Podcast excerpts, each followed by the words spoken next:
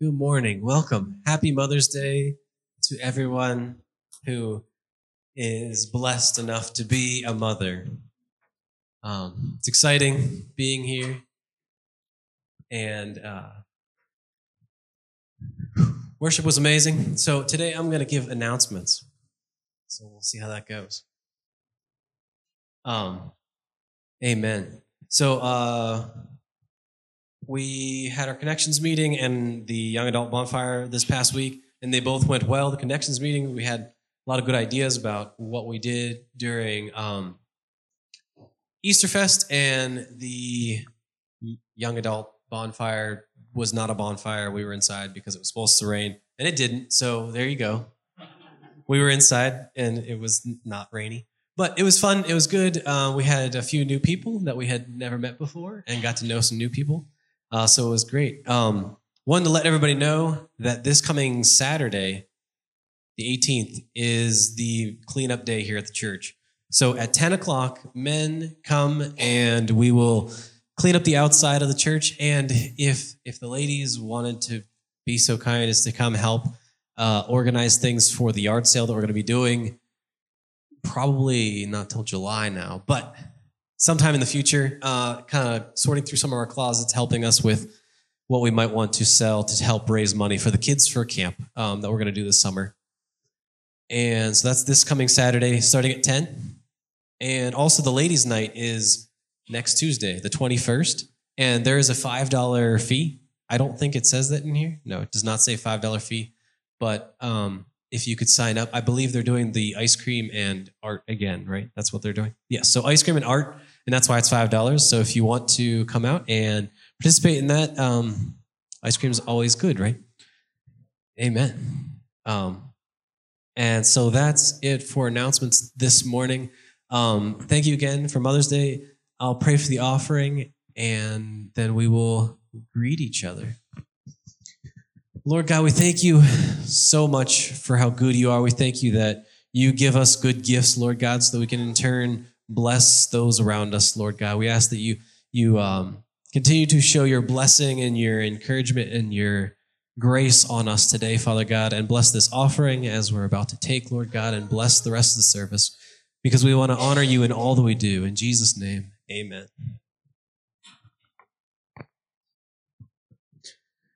Amen. Some of the best parts, right? Greeting each other because we're family and it's fun. Amen.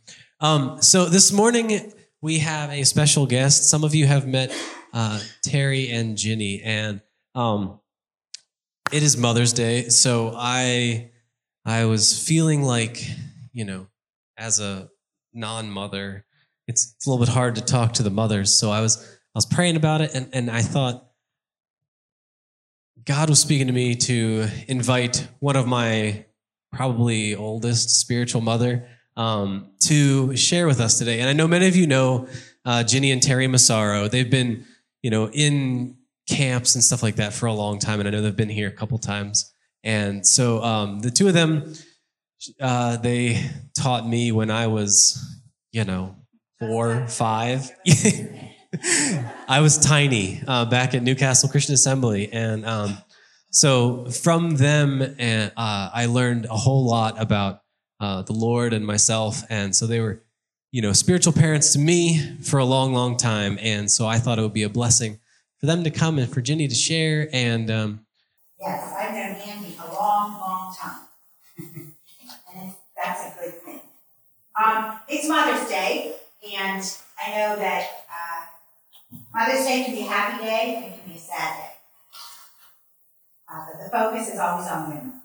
So I, uh, when I talked to Pastor Andy, I asked if it was okay if I spoke on a woman, not necessarily zeroing in on mothers, but the fact that um, there was an incredible woman in the Bible, and she's an unnamed woman. Yet her story lives on and on and on. And she's a woman that some of us might be very familiar with, some of us might not be familiar with, with at all. But a one, I'm a firm believer that if we become familiar with the people in the Bible, the Holy Spirit uses them to teach us so many of the principles or the things that um, we, we strive to know, to, to follow, be better followers of Christ. Um, and for mothers, if you have little children, if you have teenagers, if you have grown children, the best thing to do is point them to the people in the Bible that lived before us. I have this uh, theory that I've always said to, to other Sunday school teachers or church teachers that if we teach the kids about David and Bathsheba, they will stay away from sexual immorality. If we teach the people about Uzzah when he touched the ark, even though to all of us it seems like the most normal thing to reach out and prevent something from falling, they'll learn that when God says no, he means no. If we teach them about Ananias and Sapphira, they'll know that lying, it just is not an option. So we can tell them over and over, don't lie, don't lie. But when they lie, we take the time. It isn't to scare them, but it's to teach them that God gave us boundaries to live by so that we stay safe. But somewhere along the way, it seems that these people get lost at times. And so this morning, I hope um, for the whispers of an incredible woman to echo loudly in our ears that when we leave this place, we will live lives with open hands, all of us, beginning with me. Um, she's proof, I'm not going to tell you who she is yet, she's proof that in the darkest of times, that in the poorest of times, when we feel like we have nothing left to give and we're ready to give up, that's when we have to, as the old President Bush used to say, I remember saying, stay the course. We have to stay the course.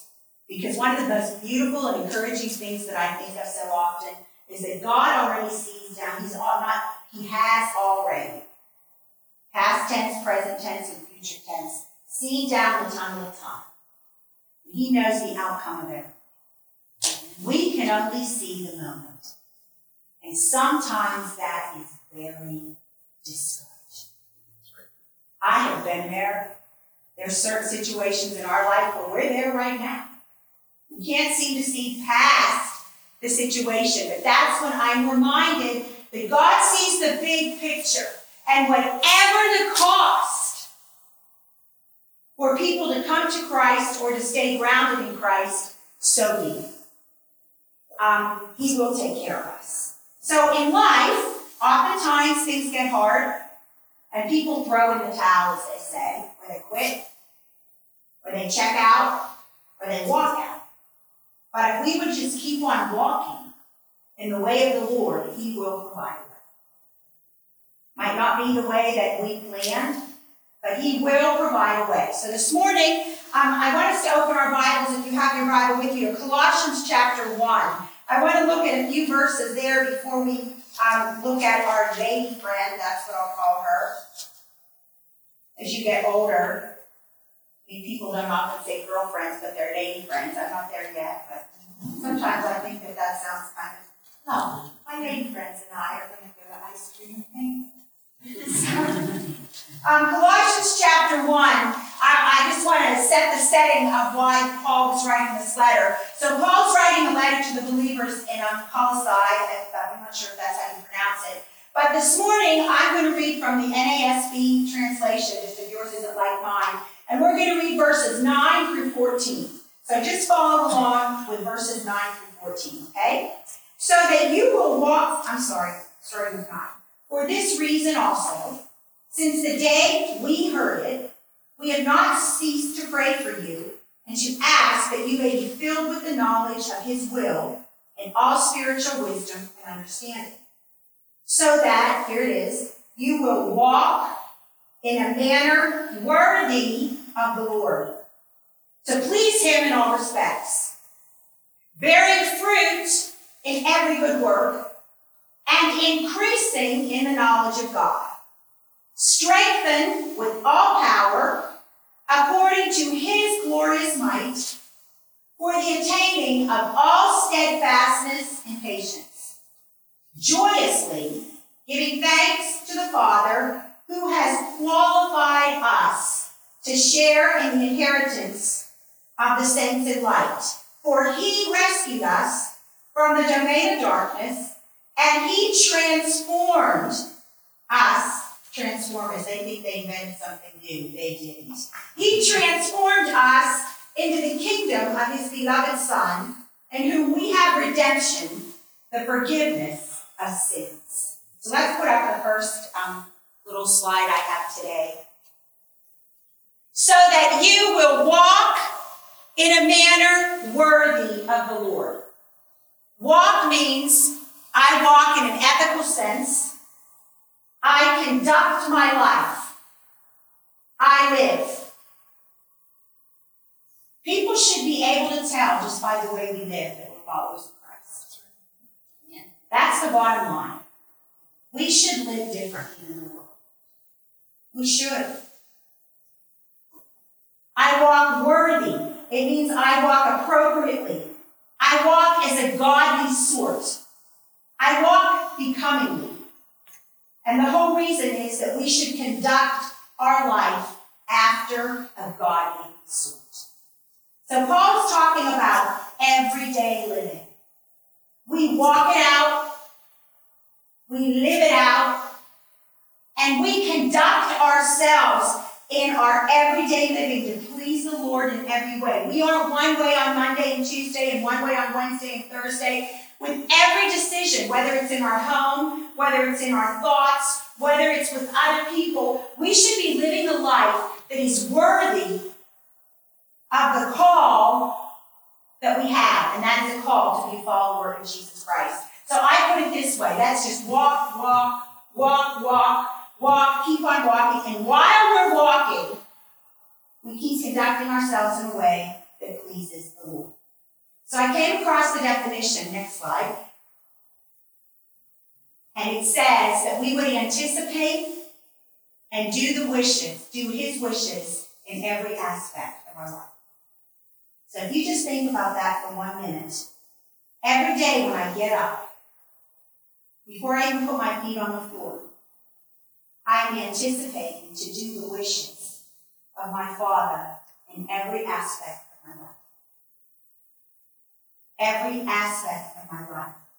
And when we walk in that manner, when we walk in a manner to please the Lord in every aspect of our life, then we bear fruit. Then we grow.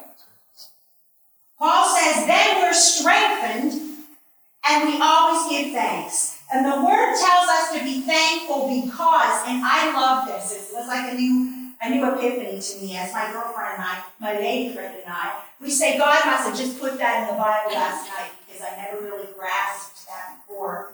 Um, Paul says that the Lord qualified us. We're not disqualified. Even when we make a mistake, we're not disqualified. He qualified us to share in the inheritance of the saints that are walking in light. The Lord enabled us. He equipped us. He's equipped each one of us right now with power to perform the duty that He has for us. And He has a different duty for every one of us. Our duties don't look the same. And if we ask Him every day, show me what my duty is today, He's already equipped us to do it. He's already given us the ability to perform those duties because He has made us able. If He asks me to do something and I don't think I can, if He asks me, that means He's already equipped. And He's given us, He's shared with us an inheritance. A lot of times people think they don't have an earthly inheritance. I know it sounds lame if, if, you, if, if you need that at the moment, but big deal. Truthfully. Big deal. Because we have an inheritance. We've been given a parcel of the lot already. God already has an inheritance for me. I was just saying to Robin, I love living, believe me. I love living. I have the Lord's given us a wonderful life right now. We have five grandchildren, another one on the way. I, I, I could have never dreamed of it. But there's a part of my heart that's always longing for heaven. It is always wanting to go home. I and Robin said, I understand that a little bit the older I get. And I said, well, honey, the older you get, there's a part of your heart that's always thinking about my real inheritance. That word means a portion of the bread. He's already broken off the part of the bread that you like the best. My husband, we're, we're, we have it made because he likes the heel. I do not like the heel of the crust. I want the softest part of the bread. So when we go to a restaurant, we both know I get the middle, he gets the ends. The Lord already knows the portion of the bread that he has prepared for me and is mine, and nobody can take it. You can have the rye, I can have the shrimp. We have been assigned a part and we have been granted fellowship. I have been given fellowship. Other believers might not want to have fellowship with me right now. You know what? I've been given fellowship with the Lord Jesus Christ. I heard um, the other day, I was just by chance put on uh, Cornerstone Television. It was late at night, Terry was out of town, and I couldn't sleep, so I put on Cornerstone, and um, Amy Grant was being interviewed by uh, Mark Lowry. It was like a very unusual conversation.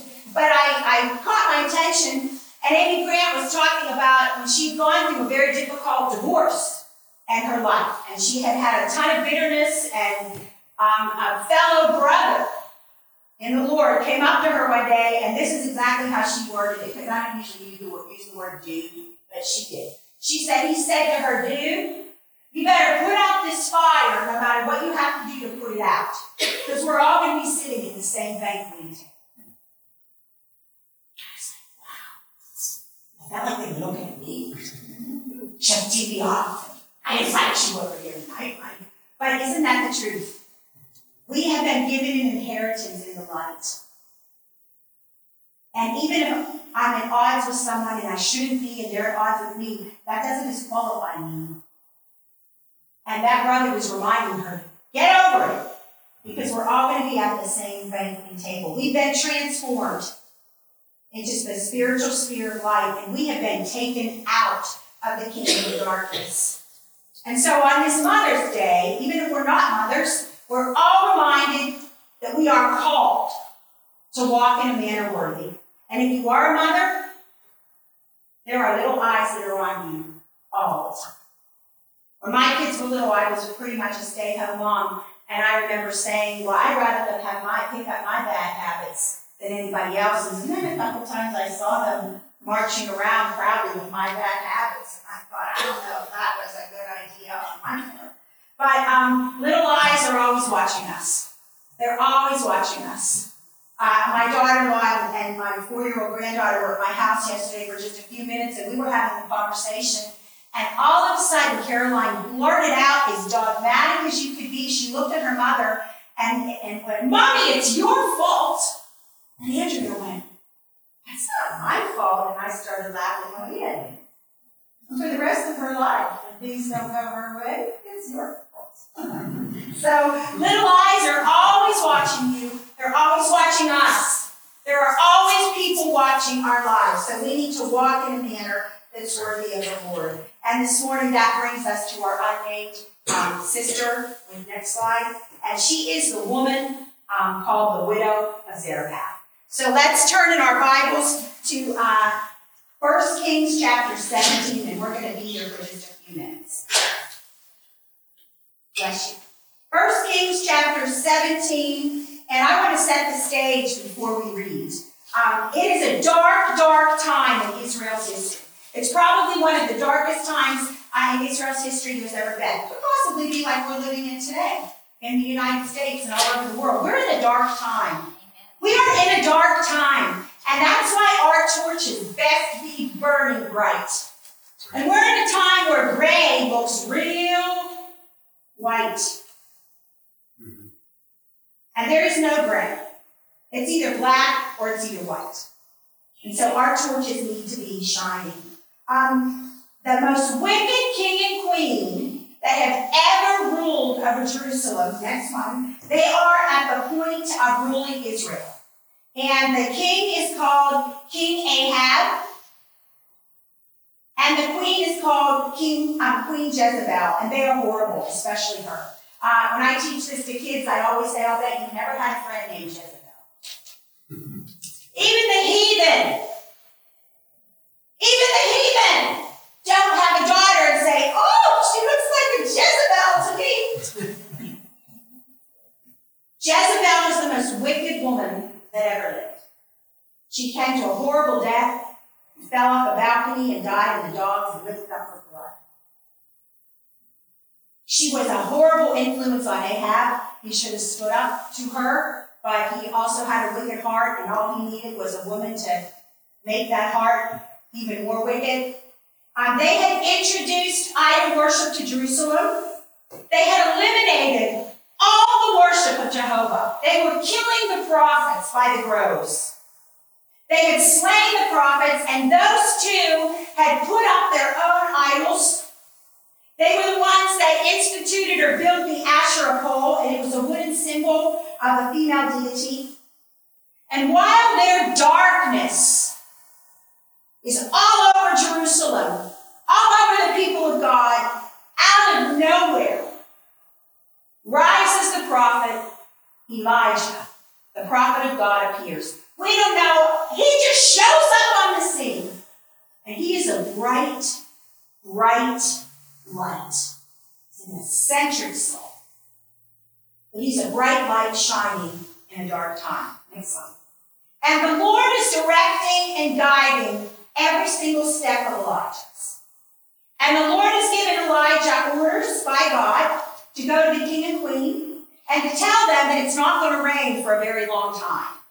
I'm sure that hadn't been frightening in the flesh, but God never gives us a job that he doesn't equip us for.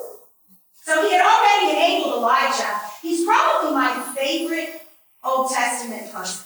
And when we get to heaven, I will be anxious to meet him. He amazes me.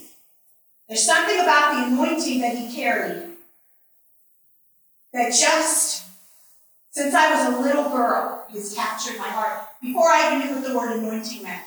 You see, we go around and we say everything's anointed. Oh, that's anointed. We're going to have an anointed service. We don't know that.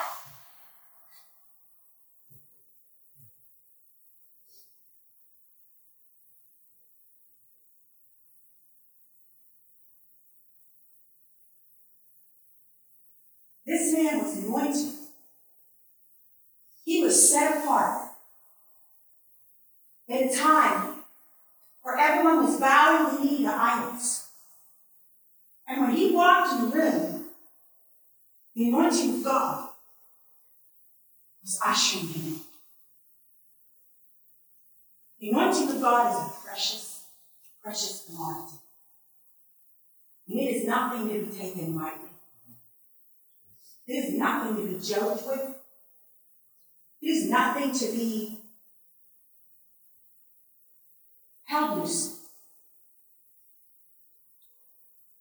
He'd been given orders to go to the king and queen and tell them that it wasn't going to rain for a very long time.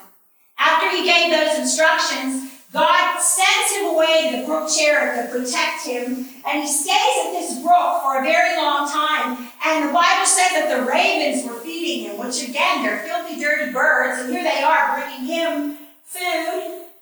Though, because the Bible says the Lord had commanded to. He gave them a job. Even the birds have a job.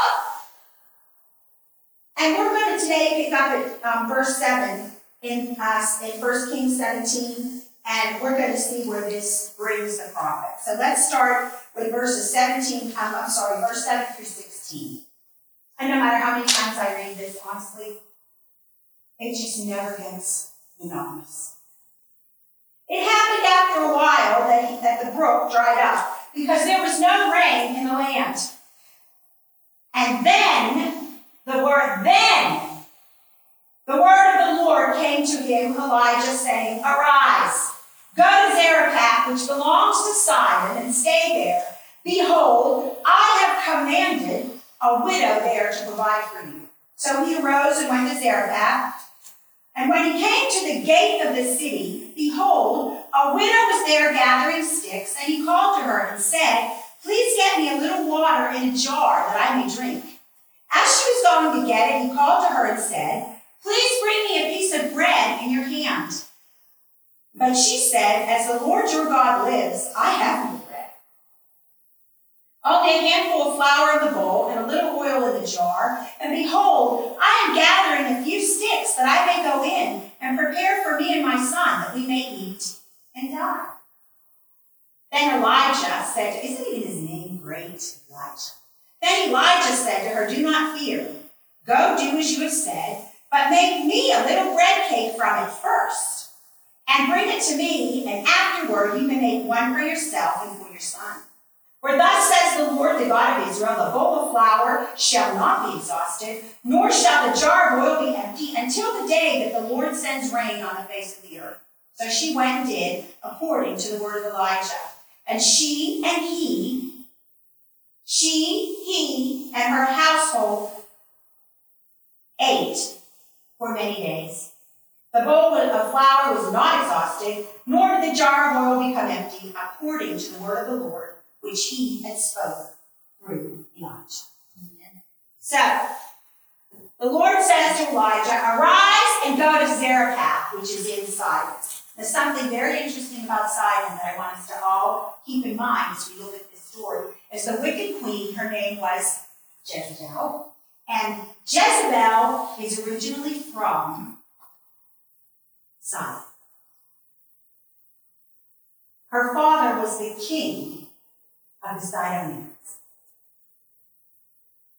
He sends Elijah to the city that this wicked queen came from. It was her hometown. Where are you from, Jezebel? Oh, I'm from Sidon. He sends her him back to where she was from. Not only is he going to bring the word of the Lord to the country that she's ruling in now, in the city, but he sends her back to where her roots are. He sends, God sends Elijah to a city of Gentiles, um, and the Jews consider the Gentiles completely unclean. These people do not serve Jehovah. And God has commanded a widow woman to provide for him. And it's incredible to me. I think one of the things that stands out in the story that's just the most amazing is how Elijah just obeys. And I don't know about your personality, but I'm ashamed to say that my personality always thinks it has a better way. Getting better. By the time I'm dead, I should be okay. But I am full of ideas. I always tell people if you need an idea, just call me. 1 800 Ginny. I got a whole file cabinet full of ideas. I just, I just get ideas. Someone says we want to do something, and I'm like, oh, and my files just start, my Rolodex just starts spinning. Elijah doesn't question God. Even if he had a better idea, which I don't think he did because his mind was so set on the things of God. That I think, I think, this is my own thought, that when, when God spoke to Elijah, Elijah was so used to conversing with the Lord that he knew it was the Lord immediately gave him that. And he just goes. He just starts walking towards Sidon. He hears God speak, and he does it. And he heads for Zarephath, which is in Sidon, and he is trusting that a widow woman will be waiting for him. Now, we don't know if he knows what that woman is going to look like. We don't know if God gave him any details. But he knows that there will be a widow woman waiting for him, and she's going to provide for him. And it's from that widow woman today that we're going to learn from. Next slide. The Lord had said to Elijah, I have commanded a widow there to provide for you. So God could have chosen anybody. Let's remember that. But he chose a poor widow woman. He strategically placed her there.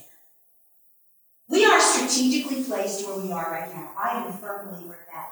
If you have, if your life is dedicated to Christ, our Lord, we are strategically where He wants us to be. We wouldn't be here.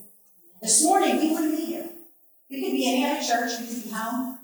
But when he, when he, our life is in his hands, even when it is a, a difficult situation, he strategically places us there. Luke chapter 4, verses 25 and 26, and you can read it along as um, I read this. But I say, God, Jesus was saying, but I say to you, there were many widows in Israel in the days of Elijah when the sky was shut for three years and six months when a great famine came over all the land. And yet Elijah was sent to none of them. God could have sent them to, to his people. but only to Zarephath in the land of Sidon, to a woman who was a widow. God did not send Elijah to a Jewish woman, but he sent him to an unlikely, poor, unclean, because the Jews would look at her, Jewish woman. Um, I think it's also interesting for those of us that, that just love to pick apart how all the pieces of the puzzle of God's word fall, fall, fall in place. Is um, God sent him to this area, and here's where that great showdown is going to take place between the prophets of Baal and the prophet Elijah, and God is going to display his mighty, mighty power on Mount Carmel. So God had all kind of plans to take place here. It wasn't just a one-time event.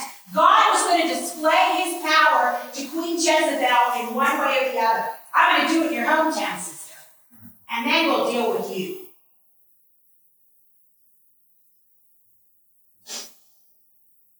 And we see that um, God is going to do all that through the power of his power displayed through Elijah. So um, I just think that's that's very incredible. And we're going to see through this widow woman that she was going to give out of nothing, and it was going to be returned to her in more ways than one. She was going to provide for Elijah, and in the, in the next breath, Elijah was going to provide life for her son. Uh, when I was studying this, I could not help but think in the New Testament in Luke chapter 6, where we are told that we should give and it will be given to you. They will pour it into your lap of the measure, press down, shake it together, and running over. For by your standard of measure, it will be measured to you in return. That is not just about. That's about our life. When we give our life to other people, when it's not convenient and we give our time, and we give our kindness, and we give our compassion, and we give our finances and we give of ourselves somewhere along the way, according to His methods, it comes back to us. And I do not believe that we should give get. I think when people think like that and talk like that, they, they don't understand. They don't, they have a misunderstanding. And we have to be very careful when we talk to people about it that we don't portray it that way. We don't give to get, we give because of love. And in his system, he gives back to us. So um, Elijah gets to the gate of the city, next, next thing, and there she is. And he knows that it's her.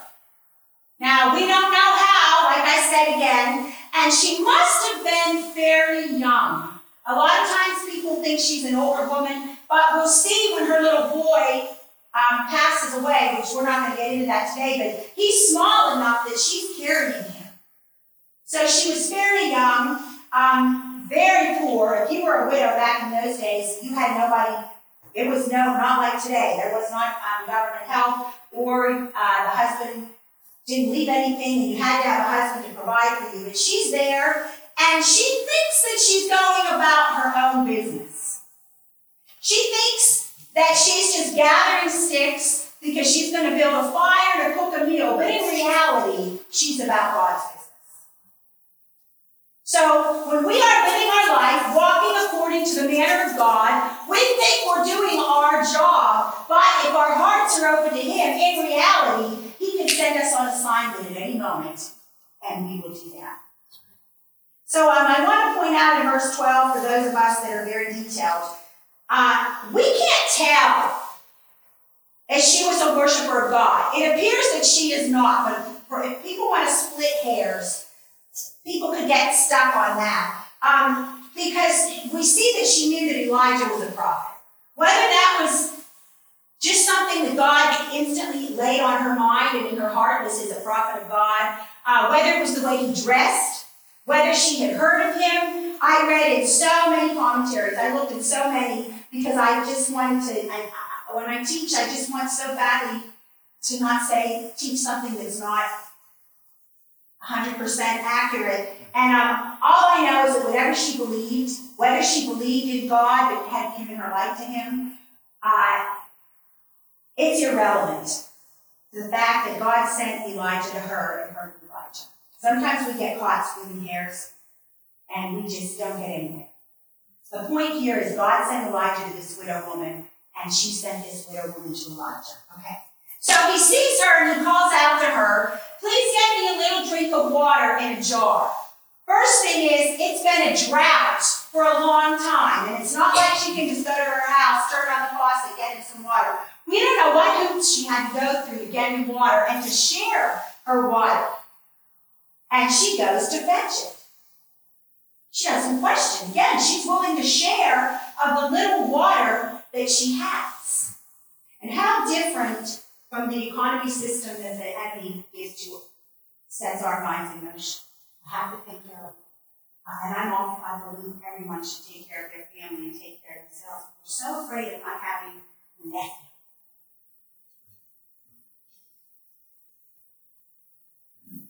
Now, since I'm not here very often, I'm going to go say,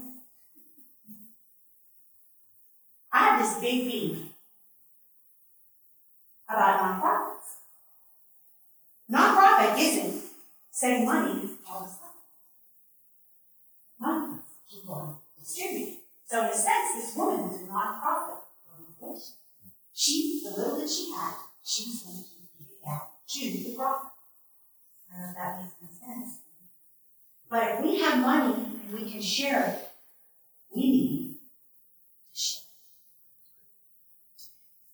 Elijah sees that she's willing and going to get him a drink in the drought. He sees that. So that may have been how he knew that this was a woman. He calls out to her again. And when we get to this part, I have to share that, again, as I studied this part, I, my mind immediately went to Luke 16.10 where it says, whoever is faithful with little can be trusted with much. She was going to be faithful to give him a drink of water. And because she was going to be faithful to give him a drink of water, the Lord was going to say, okay, now you can cook a meal. When we're faithful in the small things, He keeps giving us bigger and bigger and bigger tasks. They might not look like big tasks, tasks to us, but He knows He can trust us. He knows we're not going to tell Him we're too busy or we don't have enough. So she's going to be faithful to get him a drink of water, and God is going to use her to provide a meal for him. And from that meal, her meal, mealy, will never run out. I'm going to say that again. She's going to be faithful to get Elijah a little drink of water, and God is going to use her to provide a meal for him. And from that meal, her meal, her flour will never run out. What an example of being faithful in the small things and a reminder for us that we should be wise in everyday giving and everyday living. And he calls out to her again while she's walking away, and he says, Widow woman, a piece of bread? That's in your hand. Bread. Hand. The word bread here doesn't necessarily mean bread as we think of bread. According to Strong's um, dictionary, it was especially bread or grain for making bread, but it could have been fruit. It could have been a loaf. It could have been a meal. It could have been something. Anything substantial that he could eat could have been the meaning of bread. But the best defi- the definition that I love that will provide to us right now is a ration or provision. Will you bring me some of your ration? So I want you to keep that in mind for just the next couple of minutes. Um, provision or ration. Will you please bring me some provision that's in your hand? According to Strong's dictionary, the word hand, we think of this, and of course it is, but it's the open hand. It's strength. It's a hand of needs and a hand of direction.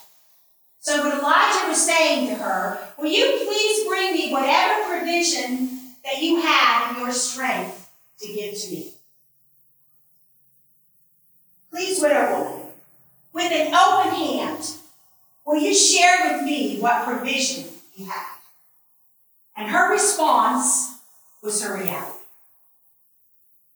And her reality was this I have nothing to offer. I have nothing to offer you. I have only, there it is, a handful of flour and a little oil in my jar. I was gathering sticks so that I could make a fire and prepare a last meal for my son and I, and then we're going to eat, and then we're going to die. And the response from the prophet is don't worry about that. Do not fear. Go and do what I said. Go ahead and make that cake. Make that bread. Cook it on that fire. But first, make one for me. That sounds a little presumptuous. And bring it to me. And then make one for bring me your boy. For then he continues. For thus saith the Lord, the God of Israel, not the false God of Baal that you people serve here, that the bowl of flour and the jar of oil will never empty while this famine in the land is going on. And I personally believe with all my heart that he spoke those words, the anointing of God was so powerful on him that she believed. If you think about the pool of Bethesda, when Jesus went to the pool of Bethesda, the Bible tells us that there were sick people everywhere. They were on the porticos. They were by the water. They were everywhere waiting for their moment of healing. Jesus comes strolling by the pool of Bethesda, and the Bible says that he, he sought out one man. I don't know why. All he would have had to do was go, and every person there would be there. He picked one man, and he said to that man, Get up and walk. And the man got up and walked. Incredible in the next verses, when they asked the man who did this, he didn't even know it was Jesus. He didn't even know the miracle worker was there. But I believe Jesus spoke with such power and such authority that when he spoke, the lame man knew. Yeah. When Jesus speaks to us, it doesn't matter what anybody else. And I believe that Elijah, when those words came to her, was filled with the anointing of God. It came.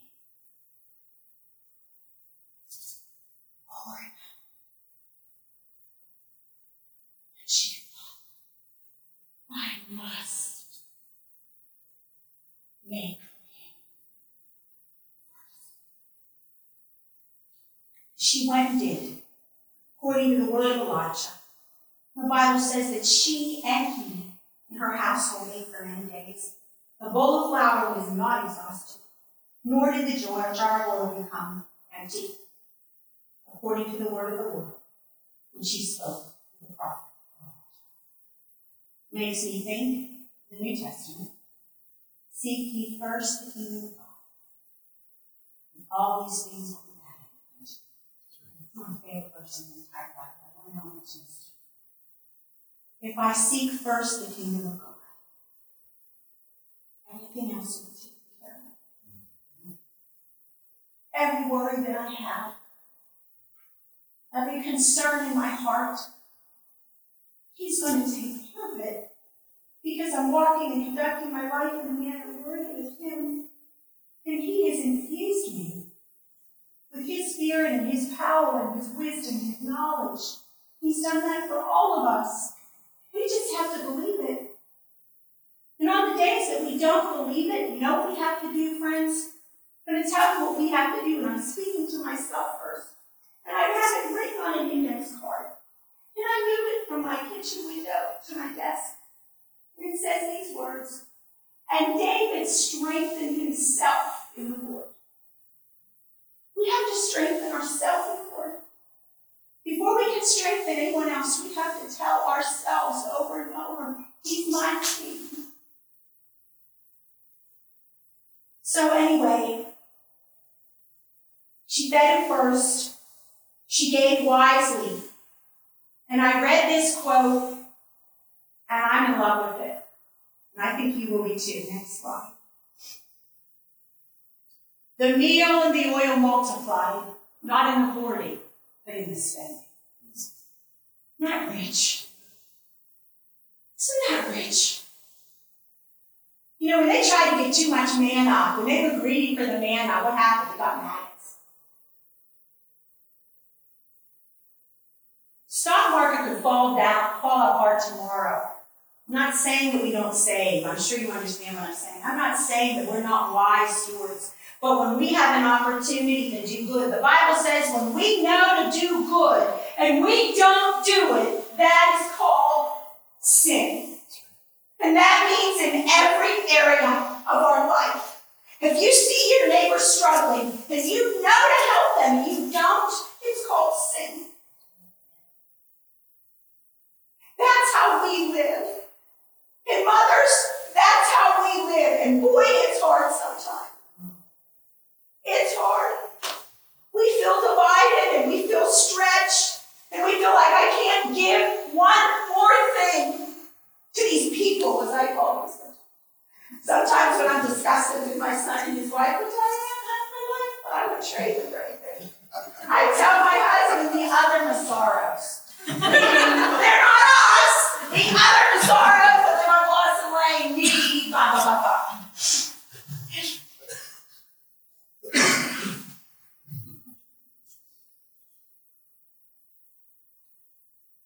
Folks, everything we have is from the Lord because everything is His. Everything we have is from the Lord because everything is His.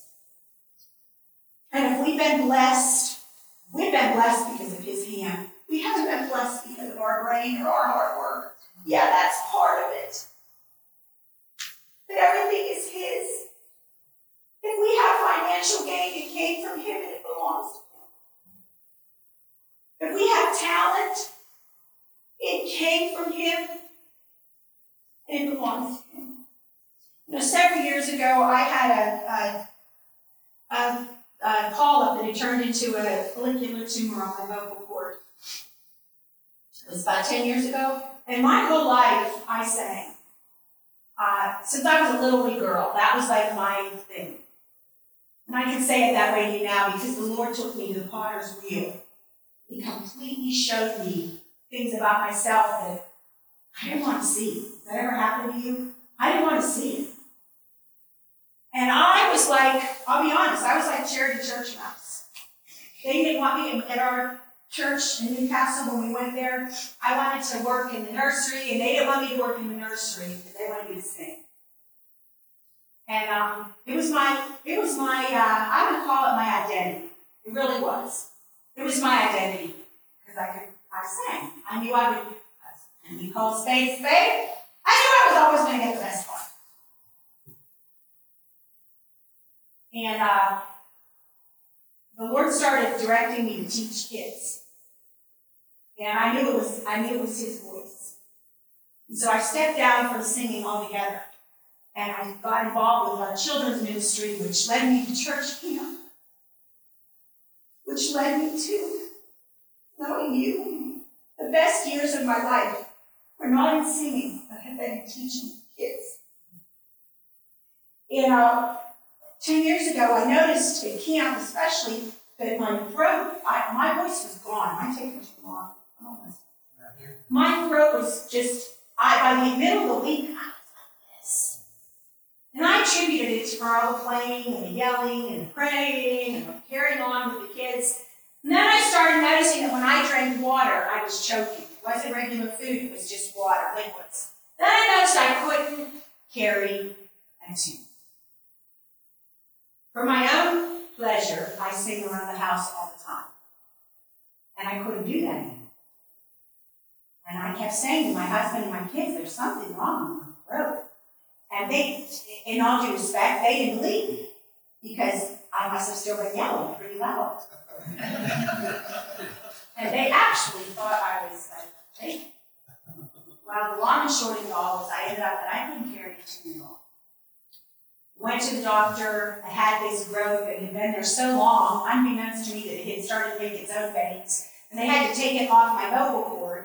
And one of the things they told me was, there's a chance you could talk.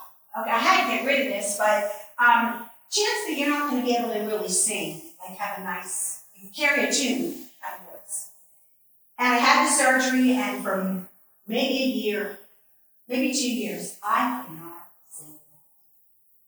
And I had to breathe. And I realized that for so many years, I took that for granted as something that was mine. And the Lord reminded me that that talent, that little bitty talent that singers in reality, can I just say, are a dime a dozen. We can all sing. Megan, you. Beautiful. You know what? We were created to make a joyful unto the Lord. And that's exactly what it is. That voice I gave you was for you to make a joyful noise unto me. And when I'm good and ready, I'll you. Know what happened one day out of the blue? I noticed. I could see. My whole point is if we have anything that's from Him, any resources of any kind come from Him and belong to Him. And if you have spiritual gifts, they came from Him, and belongs to Him. So let's all open our hands. Because in verse 11, it's my nugget verse for all of us today. I'm almost the giver. As she was getting ready to get the drink of water, he called to her and said, Please bring me a piece of bread in your hand. He said to her, Please bring me your provision, your ration that's in your open hand, that's in your direction, that's in um, your means. In other words, people, Ginny, all of you, if it's in your power to give, then give. We need to walk in giving. We need to anticipate and do the wishes of His in every aspect of our life. We can't be stingy.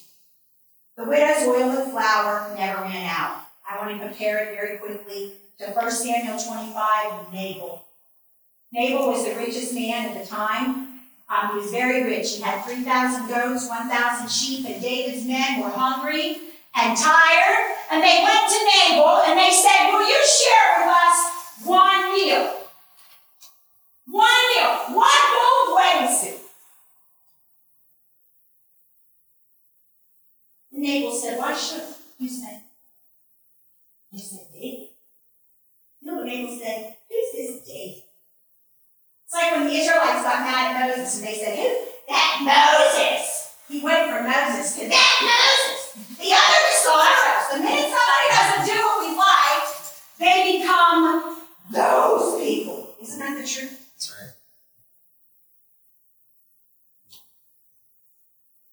Who's David? Who's the son of Jesse? Why should I take my bread and my water and my meat and share? I don't even know who you are. No, I will not give. His outcome wasn't so good. Ten days later, the Lord struck him. The widow Zarephath, she went and did as the Lord commanded. Her bowl of flour was not exhausted. Her jar of oil never became like empty. There's wisdom in giving. Next slide. She shared her home. She shared her food. She was provided for every day, and the story goes on to tell us how her little son was raised from the dead. God never stopped giving back to her.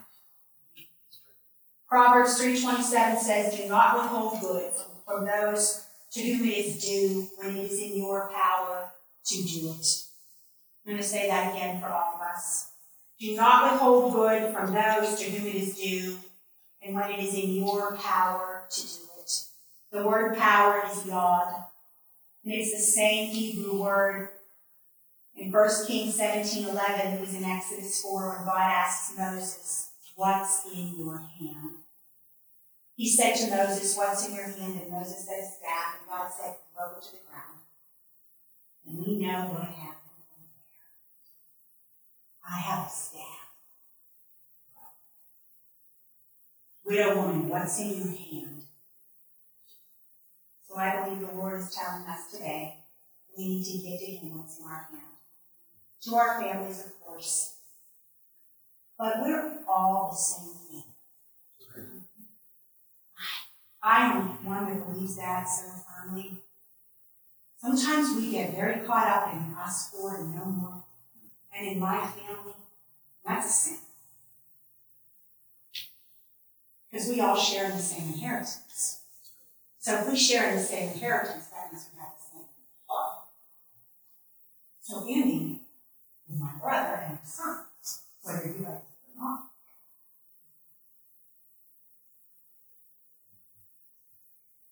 First Chronicles twenty-nine twelve says, both riches and honors come from you, and you rule over all, and in your hand is power and might, and in it lies your hand to make great and to strengthen everyone. My closing comments this morning are, it is all from him, it is his, and it belongs to him, and we're to be wise givers with what he gives to us. Mothers, we have to be wise givers with our lives to our children. We all know that nothing is lost when we give to God. Nothing is lost. Uh, Elisabeth Elliot, years ago, um, the wife of Jim Elliot, she had transcribed the entire, I'm not sure if it was the New Testament or the whole Bible, she finally transcribed it uh, in the language of the Indian people that they were missionaries to. And she had one copy, and she carried it in a suitcase back to the United States. To have it printed up for the people, the it. Anyway, I don't know, what is it? Quechua. And I don't know if you know this story. This is true. I heard her being interviewed. Her suitcase got lost, which meant the only manuscript was lost. And one of her friends said to her, Oh, you're devastated, which I would have. Poor soul! You know how we do. Just telling her, I'm so sorry for you. What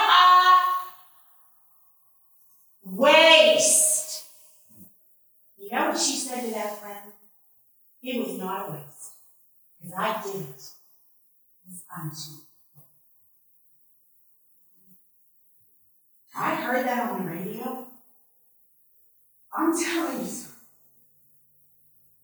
I just reached into the radio and I grabbed it. And I slammed it in my heart. Because no matter what I do today, if I do it as unto the Lord, if it means doing dishes, if it means talking to someone today in my son's house that I don't even know or want to talk to, if I do it as unto the Lord, it was not a waste of my time. Jesus told the disciples after this is honestly, you can close your Bibles because Jesus told the disciples after he fed the 5,000, go pick up all the all the, the, the leftovers. The King James says, pick up all the fragments because nothing is to be wasted. Nothing is wasted in God's economy. And you know what? We're all fragments. We're all broken pieces.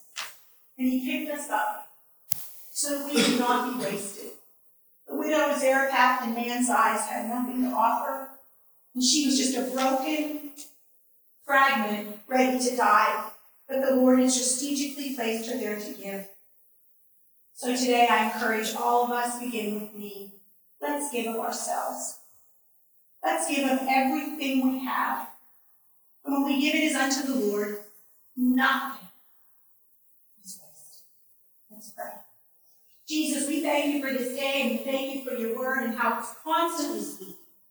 We thank you for the widow of Zarephath, God. One day we'll see her in the kingdom. And we, Lord, we, we want to thank you for putting her story in your word to remind us to give to give and to give and to give of everything of our being, of our gifts, of our money, of our love, of our time.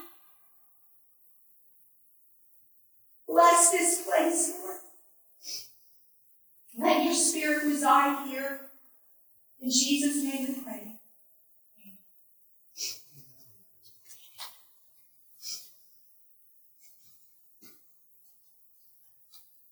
Amen. Thank you. Amen. I feel like, especially for Mother's Day, I mean, you know, yeah, giving. What what more can we say about mothers? Honestly, you know, mothers are so giving all the time. Um, thank you. Yeah, the, the, this this this woman with her son, what, what she was willing to give because they were they were just I have my little thing. I'm going to go, you know, make it and die. She was willing to give it to the Lord first. You know, all that we have, all we we are, when we are willing to give it to the Lord first, then He will bless us. He will, provide for us. Just like just like this woman I know there's many mothers here that have been doing that a long time. You've been giving a long time.